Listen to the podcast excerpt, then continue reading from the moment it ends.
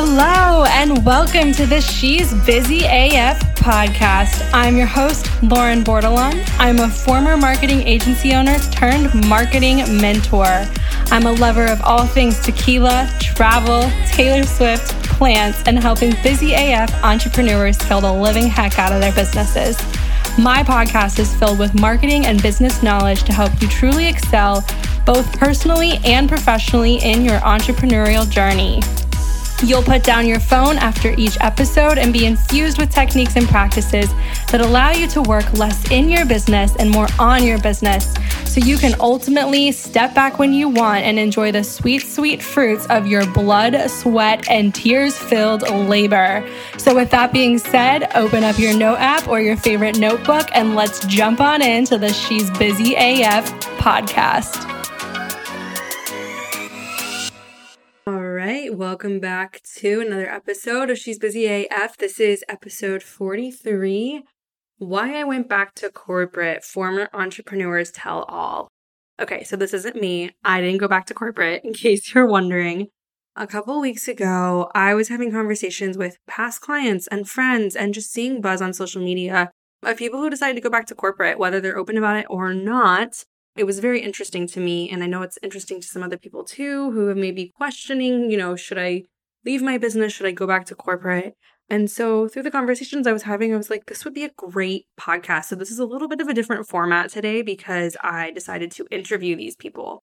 So I'm going to not disclose their names for their privacy. They asked to remain anonymous, but I am going to shed some light on their experience as an entrepreneur and why they decided to go back to corporate and kind of weigh in on my thoughts as well.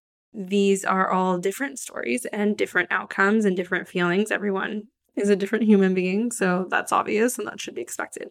But with that being said, I'm going to dive in and then stay tuned to the end of this podcast. I'm going to talk a little bit about what the plans are for season three, which is going to kick off in January.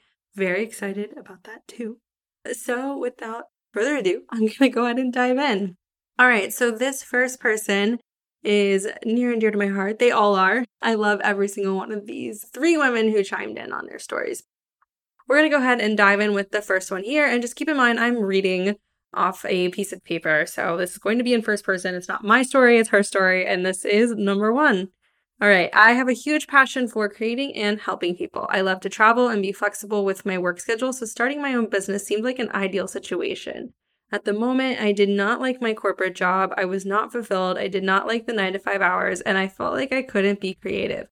Once I started making decent money in my business, it made me realize how quickly this could become my full time job and I could make more money than ever before, or so I thought. So she continued on to say, I was a serial investor. I fully believed you have to spend money to make money, but I think I took that to an extreme with my investments. I invested in several businesses and marketing programs, mindset programs, masterminds, one on one coaching, copywriting, web design, tax strategist, branding, funnels, you named it, I bought it. I felt good in the beginning about my investments, but I made a lot of poor decisions that weren't backed on data, but feelings. Oof. So, to put it bluntly, I was broke. I invested most of my money into my business and couldn't pay myself. That stress alone seeped into all different parts of my business.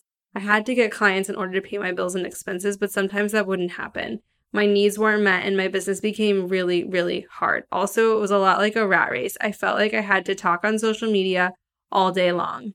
I felt like I had to explain my every thought and move and sell every freaking day. My mental health became absolute shit. I was tired and I was broke, and something had to change. So, okay, so I asked her how she felt about being in a nine to five now, and this was her response I feel free like a huge weight had been lifted. I picked a job that is a complete dream. I can creatively express myself, make my own hours, expect to be paid every two weeks, be around people, watch my projects come to life, and not feel the need to show up on social media every day. I feel at peace and I haven't been this happy in over a year. And then I asked her, would she revisit entrepreneurship as full time ever again? And her response was, I can see that happening again solely because I thought I'd never go back to a full time job, and yet here I am. I am interested in pursuing passive projects that don't require me to market myself or the product 24 7. I am also interested in consulting locally based on the network I have built that allows me to not have to have an online presence in order to have clients. Ooh, okay, so this one hurts my heart so much because it just sounds like she didn't have the right guidance and was shiny object syndrome a little, thinking everything would help her. And, you know, before she realized it, it was too late and she was into all these investments. Um, and it sounds like she didn't have the clarity exactly she wanted and again was feeling burnt out. And that's hard. That's really hard. Like, I can see how this could totally turn you off to entrepreneurship. But I love that she's like, I could see this happening again. I could go into consulting. It sounds like through all these experiences, she gained a lot of knowledge like there is a bright side to this. She gained a lot of knowledge, a lot of information. She's actually able to take a lot of what she learned and what she knew previously and take that into her corporate job. And she's having a lot of fun with it. And, you know, maybe she'll get burnt out on that and want to go back to entrepreneurship or not. She's seen both sides of the coin now. And I think at the end of the day, what really matters is that like her mental health and that she's happy and healthy again. But I know this person specifically could do really well with consulting when she comes back one day. And that's going to be so amazing for her totally appreciate her sharing this story and know that she's not alone in this. I'm sure there are people listening to this right now who are probably like, oh, yeah, I made all those investments too. Didn't want to do this anymore. So she went back to corporate. And again, great for her. Amazing. Love that journey for her. okay, so this next one here.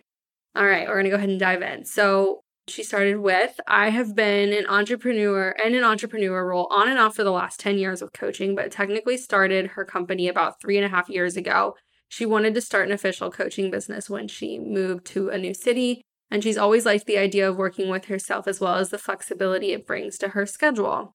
So, initially, it started out okay because I was collaborating with other fitness professionals at a gym and had somewhat steady clientele plus some projects that brought in some money. In addition to coaching certifications, I have invested in a few business programs to try and learn, understand running a business, and more specifically, making online business more successful.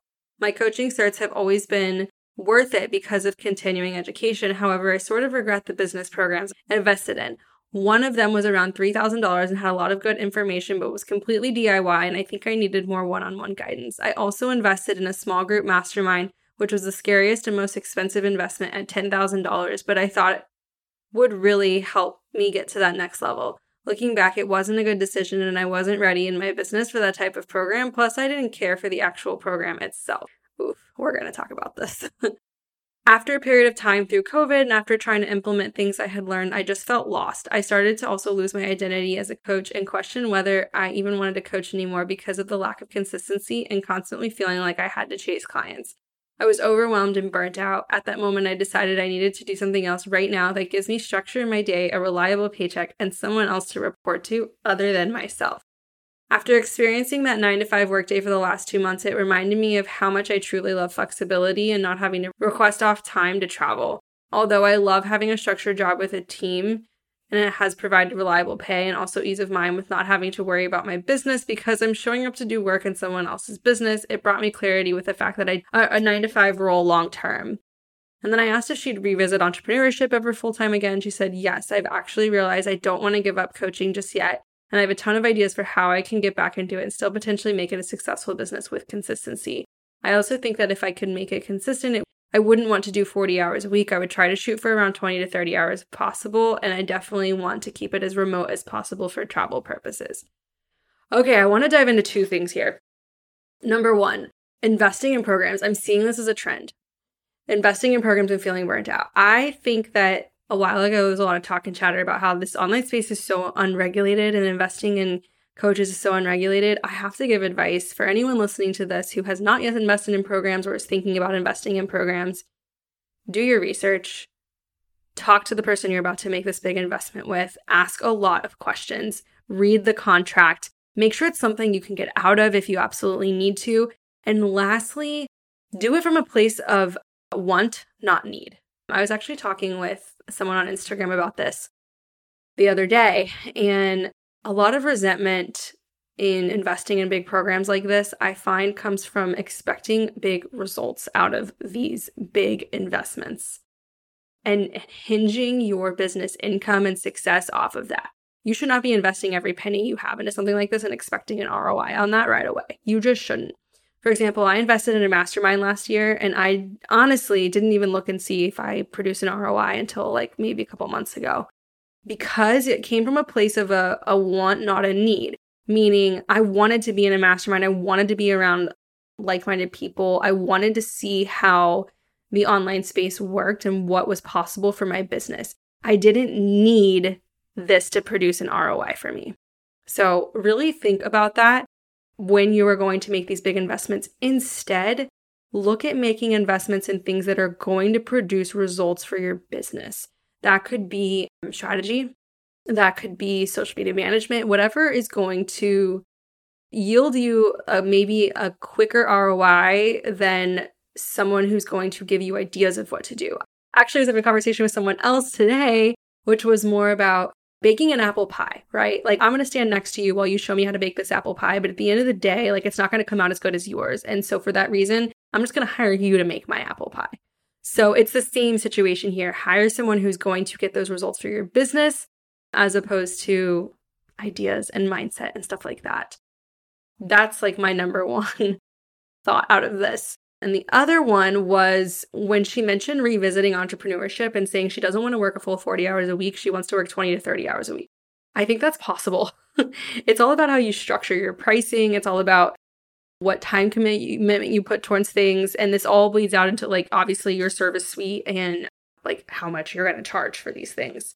So I totally think it's possible. And I'm also the type of person who I think, not to like toot my own horn or sound like egotistical, but a 40 hour week to me is like a 60 hour, 70 hour week for, let's just say, a normal person. I work really, really fast. So it's also about how like fast and efficient you can be with your work. So I do think that shorter work weeks are realistic. All right, so we're going to move on to the last one here. This one's also interesting. This person in particular has a family. The other two do not have have children. So this is an, a different perspective. All right. So I started my business in March 2020. My industry collapsed with the pandemic, and so did my husband's. I needed to keep the lights on. Initially, I made some bad investments. This looks like a trend. Folks who sold well, but it was all smoke and mirrors. I made some great connections and have chosen to see the value that I got from the program. So great. Her mindset was great around these. I love that. Lauren and Brand Good Time. Oh, hey, that's me. it was actually a fantastic investment. Thanks, girl. Uh, great. she's also a contact I made directly from those other investments. So, see, she's choosing to see the light in all of this. Bottom line, my willingness to invest in my business also built the confidence to show up as more of a CEO and less of a this is my small business.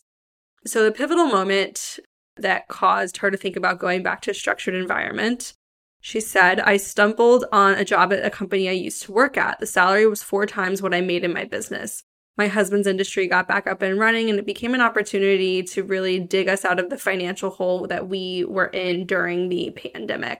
When I asked her how she feels about being in a 9 to 5 now, she said some days it's great, other days not so much. It's nice to have paid vacation, development funds, colleagues, etc., but there's less freedom in corporate.